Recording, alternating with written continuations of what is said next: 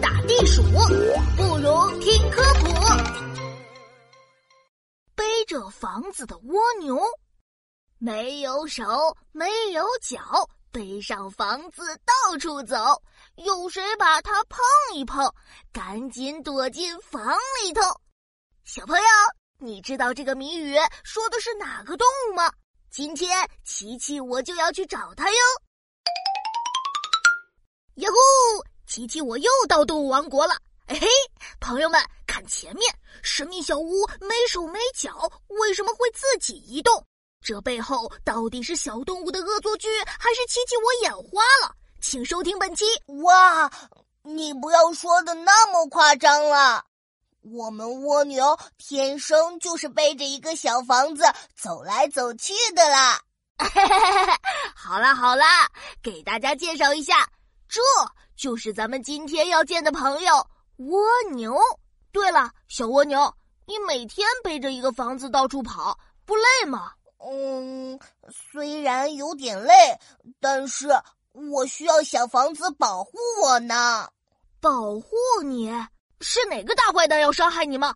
在哪儿？我让他尝尝我的奇迹神掌。哎呀，不是啦，是我们蜗牛的身体太软了，全身都没有骨头，如果被地上硬硬的东西划伤就糟糕了，所以我会分泌一种钙化质。把它们堆起来，变成我身上的小房子，保护我的身体。而且，如果遇到危险的动物，我也可以缩进小房子里躲避危险。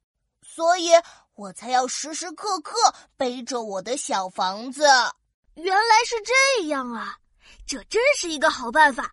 要是我也把自己的房子背在身上。哎，不行不行，那我一定会被压成饼干的。不会的，不会的。哎，你觉得我能背得起来啊？看来在你心中我还是很厉害的嘛。不，因为你拿都拿不起来，怎么会被压成饼干嘛？哼，原来是这样啊。啊，嗯，好了，我走了好久，也累了。我要去小房子里睡觉了，再见，琪琪。嘿，再见了，小蜗牛。